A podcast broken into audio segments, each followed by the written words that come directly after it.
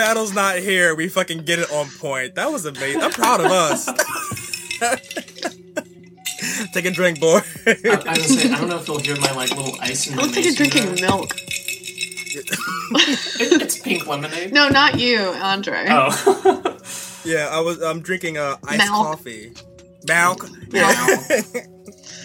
but hey, welcome back to the Milk Tank Show. I am your host, the milk tank. Milk Tank. Where six m- milk millionaires try to milk you for all your product. And guess what? Jeff Bezos coming out on top. Get on the milk table. I am Andre Matthews. I'm Robert Cogle. Here we go. I'm K Money, formerly known as Can Marie, formerly known as Kelly. Hi. that was the best. And who are we, Andre? We I, I remember this time. We are Brothers of Murder. We cover true crime cases of color, play music, and then just talk about general tomfoolery that happens involving these cases. Because it be some shit. And uh, this episode we are without Battle because he's dealing with family matters. We'll let him address it when he comes back. But if you listen to the show, you probably have an idea. but, but yeah, we are so happy for them. Now, this episode, it's all about uh killer cops because they be killing. Some of this should be wild. I know that my case is pretty intense, so I think I want to start it off because uh, I didn't know about this until I knew about it. And when I knew about it, I was like, why haven't I heard this before? That's so weird you say that, because that's the exact same thing that happened to me this week. I feel like there's a running theme with this show. It's like, why haven't we heard about this? All right, so now on the morning of September 4th, 2015, six days after Hurricane Katrina in New Orleans, members of the New Orleans Police Department responded to a call of an officer shot. Seven officers responded to this call, and at least four suspects were firing upon them. They fired back and killed two, saving the day. Turns out, though, that was a fucking lie.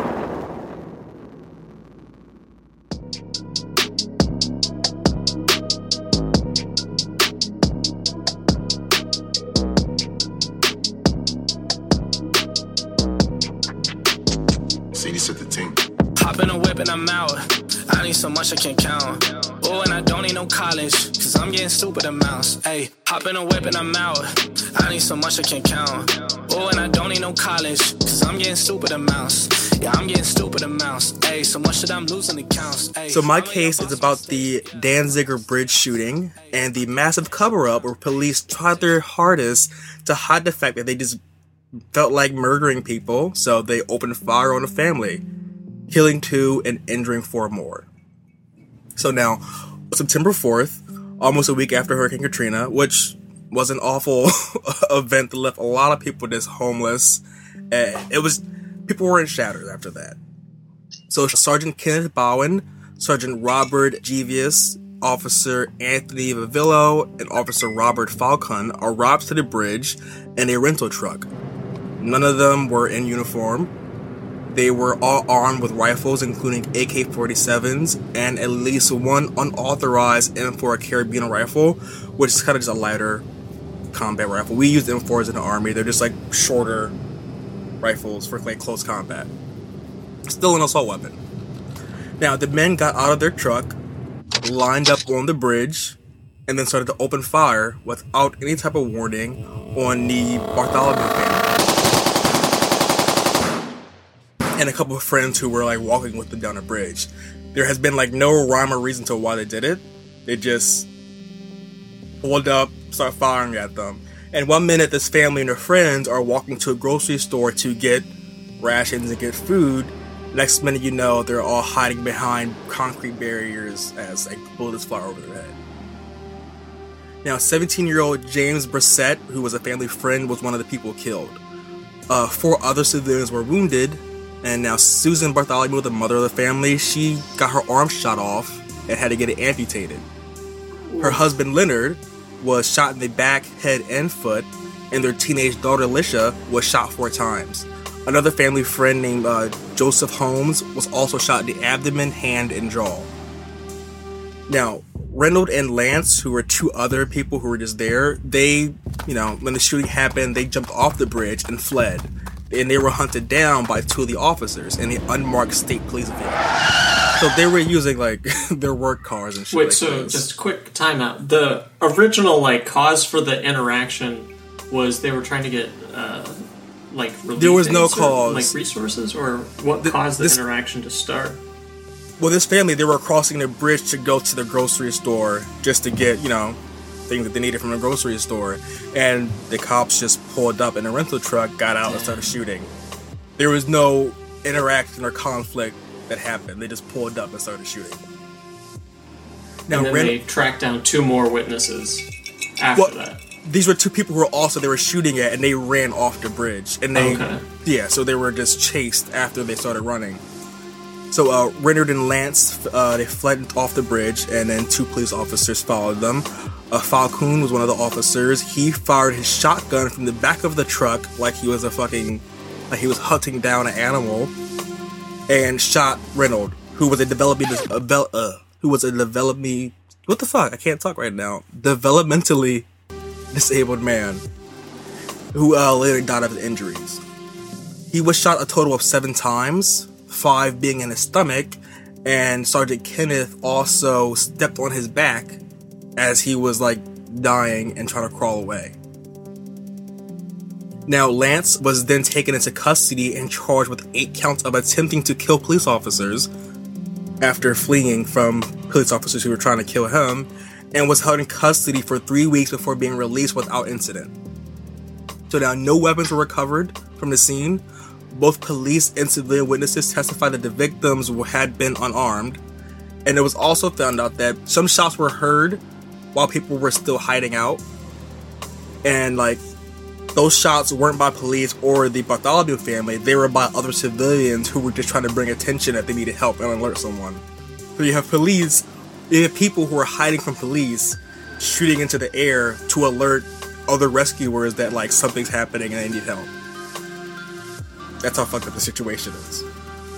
So then the police told the story that they just came onto the bridge and a family started shooting at them first, and then they returned fire, even though that the family had no weapons whatsoever. so now homicide detective, a dude named Archie Kaufman, was made lead investigator of the case. He was later found guilty of conspiring with the defendants to conceal evidence to make the shooting appear justified, including fabricating information for his officer's report and the whole case. Now, the New Orleans lieutenant, Michael Lohman, also encouraged officers to provide false stories about what happened and who shot who first, just to make it all seem right. He also tried to have them plant a firearm at the scene, which didn't work. Now, the officers involved in the shooting. hold that thin blue line. Yeah, no, to, to the back the blue, you know, even if they commit like a mass murder. Now, the officers involved in the shooting were all taken into custody on January 2nd, 2007. So this happened in 2004. They were taken in 2007. And this timeline goes from 2008 to 2016 and a kind of breakdown of bullets and highlights of like what happened because it's a lot of bullshit. Now, they were indicted for murder and attempted murder. Jevius, Bowen, Vil- Villavez were all charged with third degree murder of the of Brissett, and Falcone was charged with first degree murder of Madison. Those officers and a couple other ones who were kind of just with the gang and a part of it were charged with attempted murder relating to the other four victims. Now, over the next nine years, it was just a series of just bullshit and tomfoolery, and I'll kind of break it down for you. So first, state charges against the officers were thrown out completely.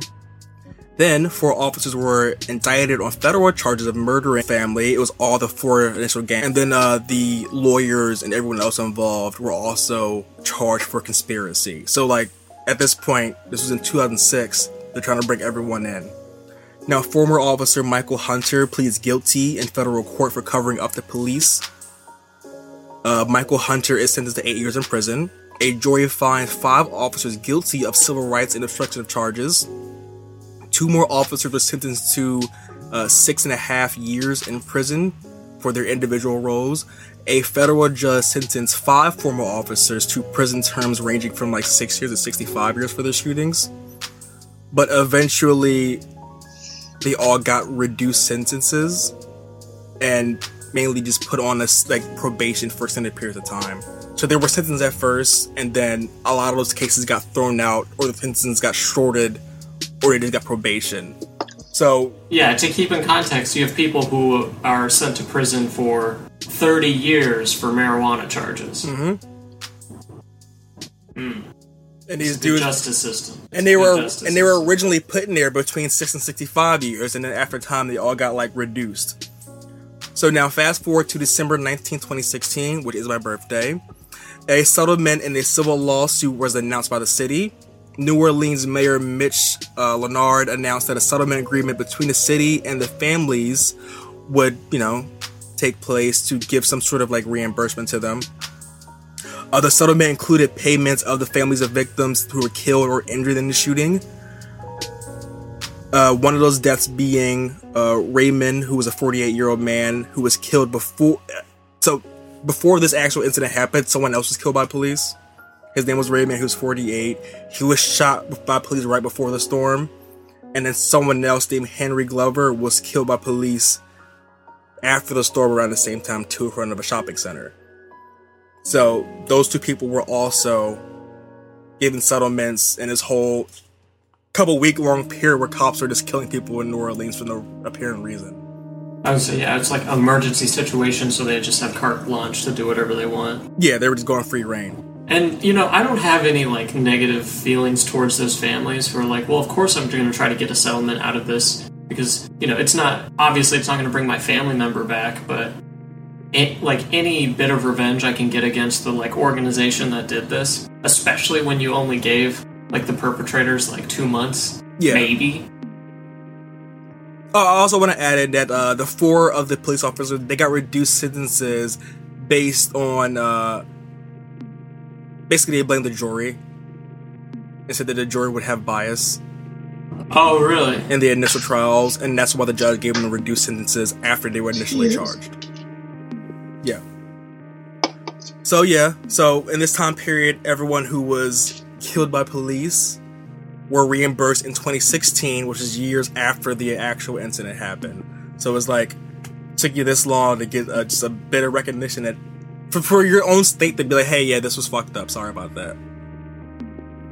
Well, and it makes you wonder what was happening like during the storm, like when like no cameras were out, no other witnesses were around, like Well, what yeah. people could have gotten away with. If a group of people were bold enough to gun down a family on a bridge right after the storm, I bet there was a whole bunch of shit happening during the storm. Everyone talks Oh, about, yeah.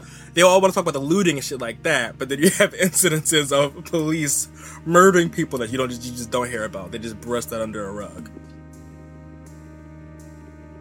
So people just really need to understand that when we talk about police reform and shit like that, we talk about it for a reason because this isn't just like new things that are happening. This has just been happening throughout American history, throughout like time.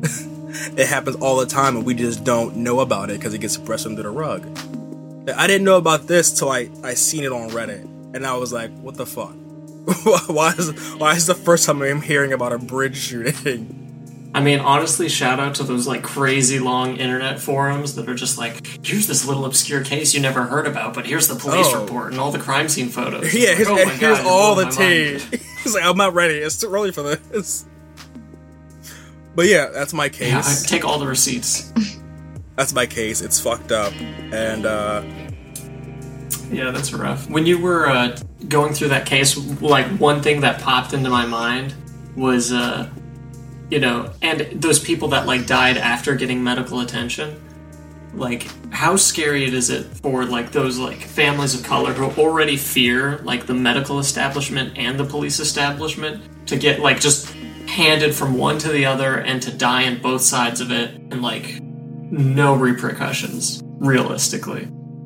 it, what boggles my mind is just the fact that like thinking that you got people who are fleeing from their lives, and then you see like a dude in the back of a truck with a shotgun trying to mow people down. An unmarked car. Yeah, on a car. Not the first time we've seen people taken away by police in unmarked vehicles. yeah, but that was my case. And I hope you didn't enjoy it. because I was gonna say, yeah, please don't enjoy this. And now, a message from our sponsor. At Parker, our purpose is simple. We want to make the world a better place by working more efficiently, by using more sustainable practices, by developing better technologies. We keep moving forward. With each new idea, innovation, and partnership, we're one step closer to fulfilling our purpose every single day. To find out more, visit parker.com/purpose. Parker, engineering your success. Sirs. All right, so who wants to go next? K or R? Kelly? K. Yep. K, K. All Go right. away. So the case that I decided to cover was um, Christopher Dorner, since it's kind of gotten a little bit of attention again. Um, and actually, yeah. So I hadn't I hadn't actually heard of it until recently, or I guess I had, but it didn't really click until. But so I have three different parts. The build up basically to like the main incidents was he was a cop with the LAPD and he got let go after being accused of lying about an incident that happened with a, a higher up of his. More cop lies. How convenient. Yeah, who would have thought? Um, but um, so what happened? The initial incident that kind of set everything in motion was he reported his training officer for abusing a mentally handicapped man, and said that the man was restrained and kicked in the head and repeatedly all over his body. So he. so another mentally disabled man being abused by police. Yes. the parallels are insane. Oh, and we're just getting started. Um, there's a lot more. Um, so yes, so that was like the initial thing. Although there is some, I don't know, like issue with it, just because he was he had reported her and then had in turn been tried for in like within the system for lying about it because she said it didn't happen and all the other cops that were party to like being there said that it didn't happen. So he got tagged for lying.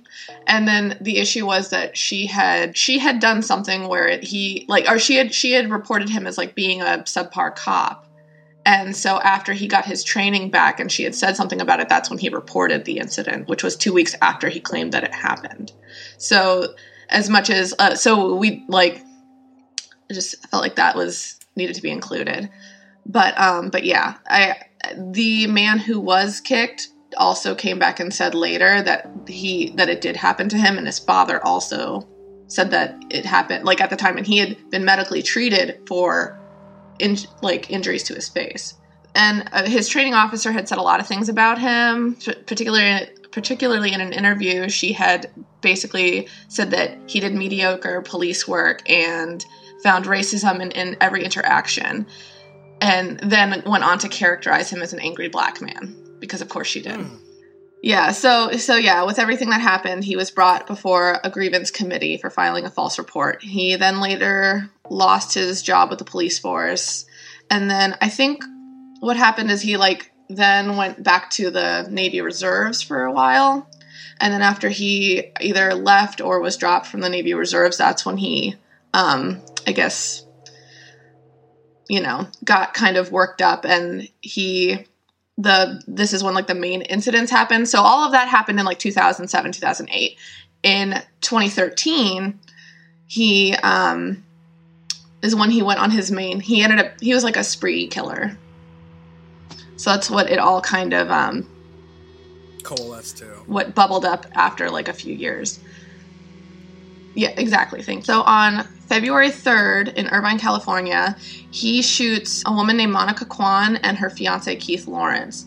So Monica was the 28-year-old daughter of Randall Quan, who was the had been a former LAPD um, I think just like a regular cop, but was had turned into like a lawyer for disgraced cops basically. He would represent cops who were being tried at a board. So when um, dorner had gone before the grievance committee randall had been the one who had represented him. So that was kind of his motivation for killing her and her fiance. And then february 6th he posts this long manifesto to facebook and um, and it went through a whole bunch it was like 11000 words basically outlining why he was doing what he was doing, um, who his intended victims were, and there were 40 plus names on that list. And then, like, kind of a bu- yeah. A bunch of other things some weren't like super related but it was more like things like um, talking about how he was going to miss seeing the hangover 3 and things like that but um, yeah it was it was it was Oh, very I actually long do remember. I, I remember that coming out in the news that the Hangover series got a shout out in his manifesto. yeah it, it was it's so strange. quite the uh, piece of literature wasn't even a good franchise. but he did talk a lot yeah he did talk a lot about um like the rampart and the rodney king beatings and like part included that in saying how the lapd hadn't changed and he was hoping that what he was about to embark on would bring about reform in within the lapd so and then next he after after he posted that and then he had already killed those two people he tries to charter a yacht to mexico and ends up holding up a man at gunpoint but then um, kind of Wait, they, did he like legally go about trying to get a yacht, or did he try to like just steal a yacht? so i think initially he tried to go about it legally and then when he couldn't he um, tried to like commandeer this man's boat but what happened was um, from what i read like you know how you like when you unhook the boat from the dock and you have to throw the rope onto the the um, front of the ship he threw it Yeah, into the of the water Caribbean. and it got all Oh. caught up yeah so he couldn't he oh. couldn't leave He wasn't a boating bitch. See, boating bitch. I was gonna that. say I don't, I don't, I don't fuck with boats. I oh yeah know. I, have I would have, yeah, I would have no idea. I don't know where the rope goes. I just learned what barnacles were like a week ago.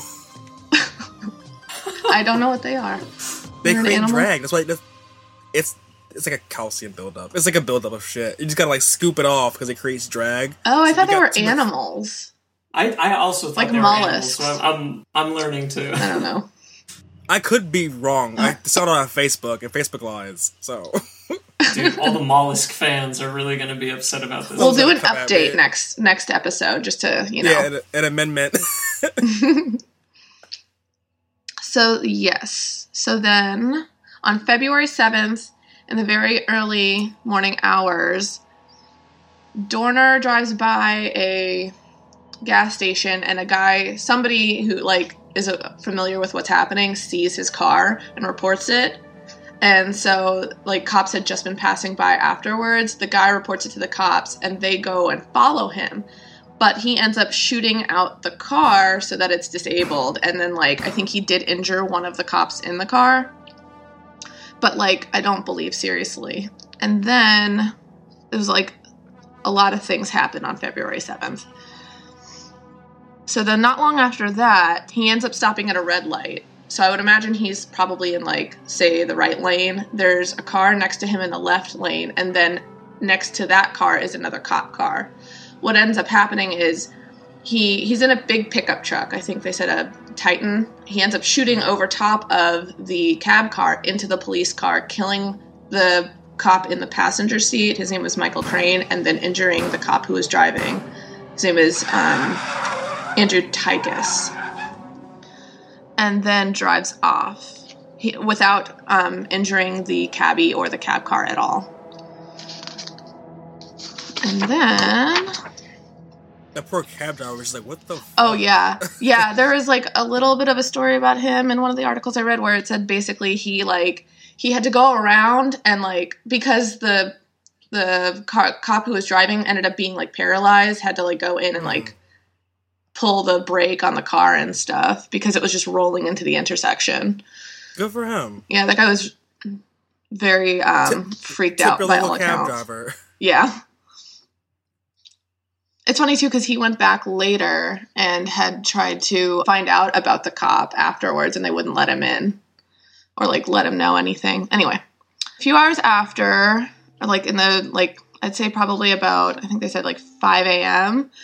Um, they had police surveillance on the officer's house who had re- like he had reported years prior. Two different civilian vehicles that drove by had been shot at by police, two different pickup trucks, and they ended up injuring two women um, delivering the newspaper.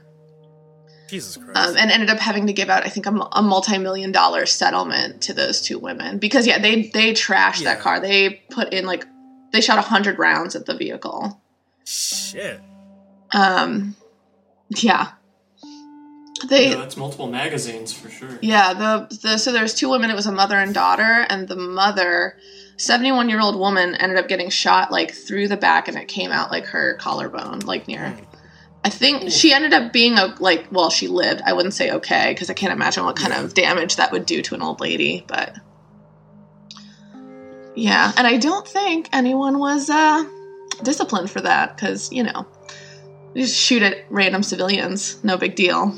Yeah, I get you guys. Just, immunity. yeah, I get you guys just went through something, but you should at least write down the license plate number. Like, make sure, like, verify the car you're about to hit is the right one. it wasn't even the same color or make or model. Oh. So Dorner So was driving like- a gray um, Titan, and these Mm-hmm. two women were driving a blue Tacoma, as far as I know. Okay. So it's like, yeah, it's not not even like a similar car. I mean, they're both what- what pickups. hap- that's what about happened it. here, guys? Yeah, I, s- I- yeah. So Give them any money. Run them a check. Well, and one of the neighbors who heard the whole thing even came out and was like, "How do you mistake two Hispanic women for a big black man?" I don't like. Uh, where do you, make, where do you get make that it from? make sense. I mean, I've never made that mistake, but I guess I'm, I don't do their job. Yeah. Couldn't be me. Yeah. Um. So okay. So after that happened, it's all the same day. It was a very long day. Um. So I guess Dorner's he drove out to like the San Bernardino Mountains and um, was at Big Bear Lake, and ended up his truck got caught in the snow. So he basically abandoned it and then set it on fire. And um, they found it not too long after and that's like and then he like i guess disappeared for say like six days where they were trying to track him on the mountain. He ended up breaking into one cabin and then the uh, like the people who owned it because it was a rental cabin ended up finding him. He tied them up and then just but left them unharmed. And then went out and like found another cabin. And then the this is like i guess where it kind of culminates to like the biggest event of all but he yeah he ended up taking the car the, that couple's car and then driving out they reported him and the cops followed that ended up catching up to that car eventually and they followed him to a new cabin there was a shootout and everything and he ended up killing one more officer named Jeremiah McKay and injuring another officer. And and after like they kind of got them out of there, after like they had been sitting for a while, they just threw those little like canisters in there and caught the house on fire. And eventually his remains were found inside with a single gunshot wound. So that was all the big stuff. Dave Chappelle actually even talked about it in his comedy show that he did last year. Was that the one before he got canceled or the one after? Yes, Oh, I guess it was the one it was. 846, but he basically said, or how he related it to like, because everyone was talking about it after the death of George Floyd. He's like, we saw ourselves like you see yourself. As far as like all the protests relating to like how they went so hard in the manhunt trying to find Christopher Dorner. Mhm. So, Yeah. Well, and also ended up essentially burning him alive. yeah. They threw, I I forget, it was like a smoke bomb or a flashbang or something into this house. The house caught fire. What? Yeah, now- they're specifically called burners because they would catch things on fire.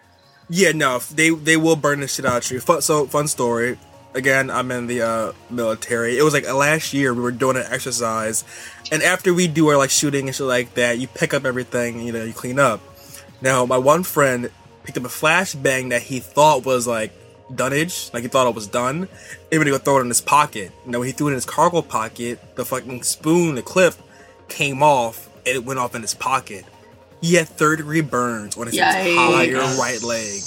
Like that shit, yeah, it will, it will torch something Fuck. quickly. But uh, you know, we're again we're talking about like this case of Dorners. You know, they you know kill or they shot. They didn't kill. They shot at multiple people trying to apprehend Dorner in the wrong kind of car. They tracked him to this remote cabin. They knew exactly where it was, and instead of like you know bringing in interrogators and all these other So trying to options they talk him had, down, yeah. they used devices that were unsafe for the scenario and burned him alive. Mm-hmm. But then you have people who just committed a mass shooting and they can roll up and apprehend peacefully. You know. Oh yeah, they didn't want to take use of Dorner alive. Yeah, no, they no, were exactly. yeah. It was retribution. Yeah, and The way they apply their force is a reflection of their biases. Mm-hmm. 100 percent. well, yeah, and the thing too, like, I mean, not that there's any, it makes a difference, but like, what just kills me even more about the two women that they shot at, they were delivering newspapers. Like, they were just doing their Oh. job. You know, Right. Like you can't you can't even do a little bit of like fucking aw- like have any kind of awareness before you just like go guns blazing. yeah. Mm-hmm. And Well, and I guess none of this is to like excuse Dorner's actions. yeah, but No, I was gonna yeah. say like no one's He, he, he's a murderer, and I want him tried, and I want him imprisoned. yeah, like no one's justifying cops being killed because no one should be out No, there getting absolutely murdered. not. No But- one should be killed. Yeah, no, but you know, cops are also not supposed to kill guilty people either. like Yeah. it's not really Correct. their job assignment. Yeah. They are not executioners. That is not part of the profession. But, uh, so kind of segueing from your guys' two stories, uh, we're talking about killer cops. Yes. In general, that term is used for cops who, you know, commit a murder instead of just a killing. yes. or like uh, an incidental death. Um, so so far in the year 2020 that we are in, so the, these statistics are coming from mappingpoliceviolence.org. Um, you can also go to uh, Washington Post; they have their own police violence database that they're compiling. Um, theirs is a little uh, less uh, advanced, in my opinion. I don't know. Mappingpoliceviolence.org, according to them, so far 365 or 367 people have died at the hands of police in 2020. So even if miraculously all 367 of those people were guilty of a capital offense, all of those police did not have the right to kill those people. exactly. You know, miraculously, if all 367 of them drew weapons and were firing at the police, and the police just barely had enough time to like shoot them and save their own lives, of those 367%, 28% of them were black people, despite only being 13% of the population. So not only is this, you know, an unrealistic representation of demographics, it's also just continuing this history that we've talked about for, you know, you know, years and years at this point. The police use unjustified force, just like they did with Dorner, against black people in all of our communities across the entire nation. Um, you know, if you look at, you know, the heat map they have for mapping police violence, it's like coast to coast. You know, of course, it's like hotter in, you know, uh, major cities, but that's just, you know, population density. That you know, poverty. Right. So, in kind of preparation of this episode, I was watching a, a kind of roundtable discussion they did with a bunch of cops that was talking about police violence. And one of the questions that they asked was I feel attacked by the phrase, we should defund the police. And, like, all but one of the cops was like, yeah, you know, this, or I think uh, there were two of them who were very far left on the police political spectrum for sure. You know, they're clearly responding to calls that they're not capable of handling. Um, if there are additional resources that they need, they need to be. We need to be taking the funding away from certain areas and into other areas. Yeah. You know, one of the biggest issues for people who have extreme mental illnesses are interactions with the police. You know, because say you are working in a fast food restaurant and you have a homeless man who comes in and who's having, you know, a bipolar or schizophrenic episode, and you call 911, the people they're going to deploy are the police. And the chances of, you know, this homeless person, I don't know, drawing a knife or, you know, throwing something at the police and making them fearful for their life is there. And that just becomes another statistic. And that cop who, you know, I'm sure feels very bad about killing this homeless person in this, you know, made up scenario, you know, they don't make it onto the list of killer cops, you know, because they were just, you know, doing their job. And I think even the cops in the video I was just kind of talking about, recognize that they are not equipped to deal with all the cases that they have. You know, that we're applying them to too many instances. Um, so there are a few cities that are working to employ social workers instead of cops, um, which is awesome and is a great way to, you know, hashtag defund the police without, you know, firing all cops because, you know, that's not a realistic uh, approach to reorganizing our justice system. Um, something we haven't talked yet about as far as it comes to police accountability uh, is also body cams. So, most major cities require body cameras now, but uh, the big difference between city to city is how those cameras are uh, regulated through policy.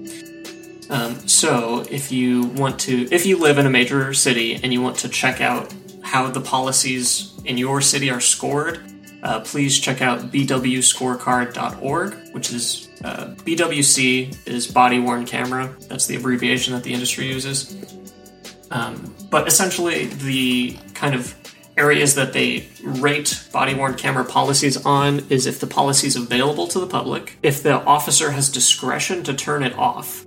So, this is kind of an important one. Most policies allow officers to turn off their body worn camera. The justification for this is, you know, if you're responding to like, uh, you know, someone who's in a compromising position, like someone who just fleed a rape and is naked, um, you know, they might feel the need to not capture those images or something like that. Um, personal privacy uh, is another area where they uh, grade these on, which uh, essentially is do they blur faces, do they redact names, that kind of thing. Um, officer review can officers review the footage within their own department? Uh, footage retention, how long uh, non flagged footage is kept.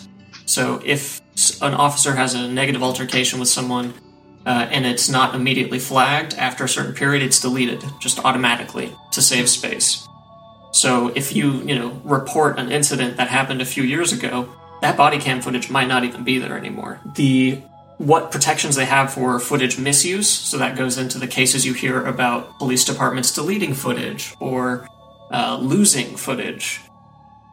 Um, footage access, does the public have access to the footage? Um, which, you know, is pretty plain. Uh, and then biometric use, which is just how do we verify who has the camera, who has access to the cameras, uh, using like thumbprints or facial recognition, that kind of stuff.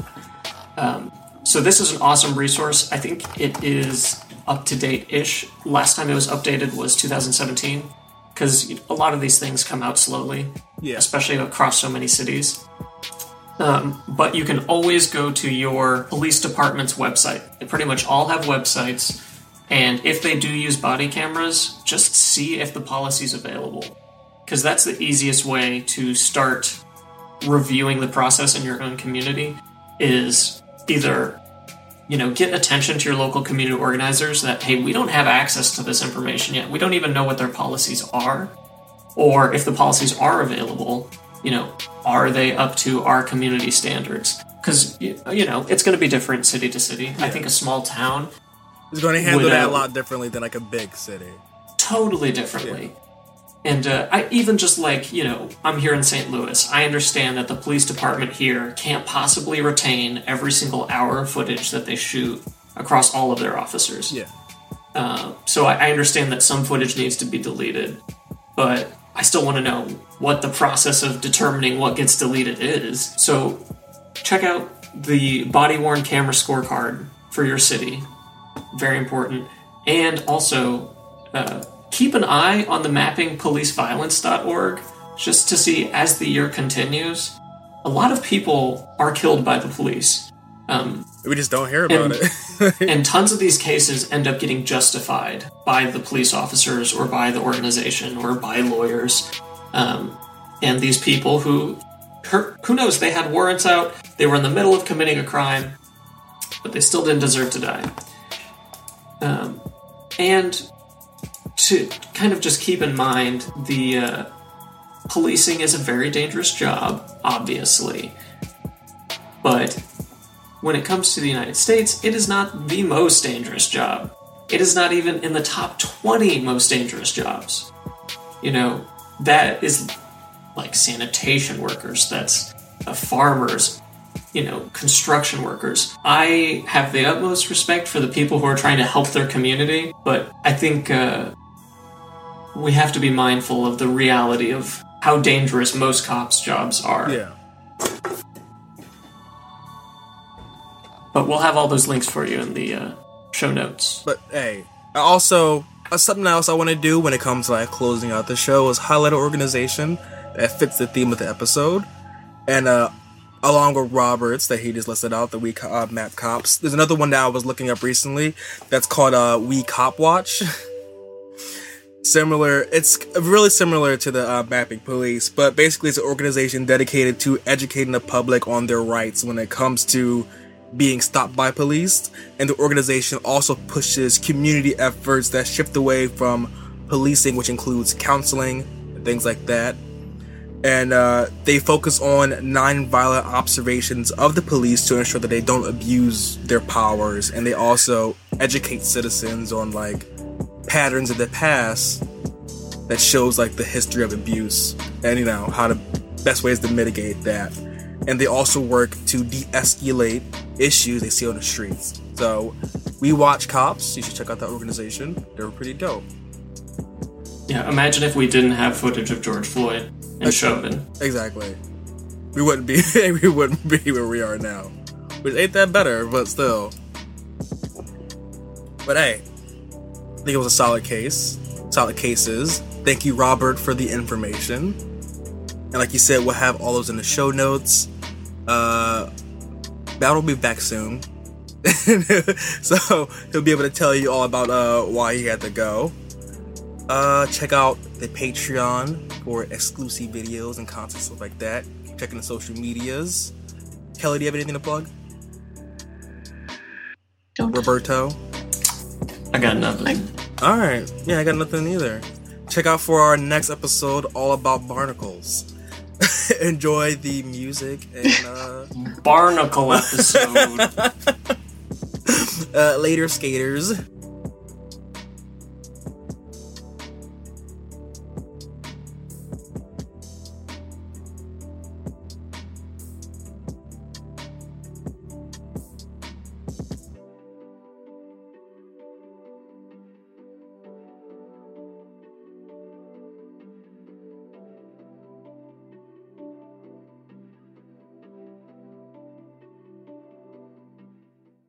Parker, our purpose is simple. We want to make the world a better place by working more efficiently, by using more sustainable practices, by developing better technologies.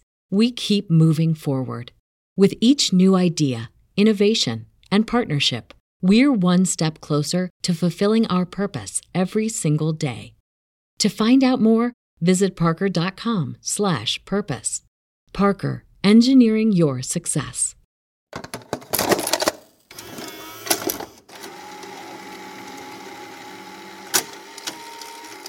Nothing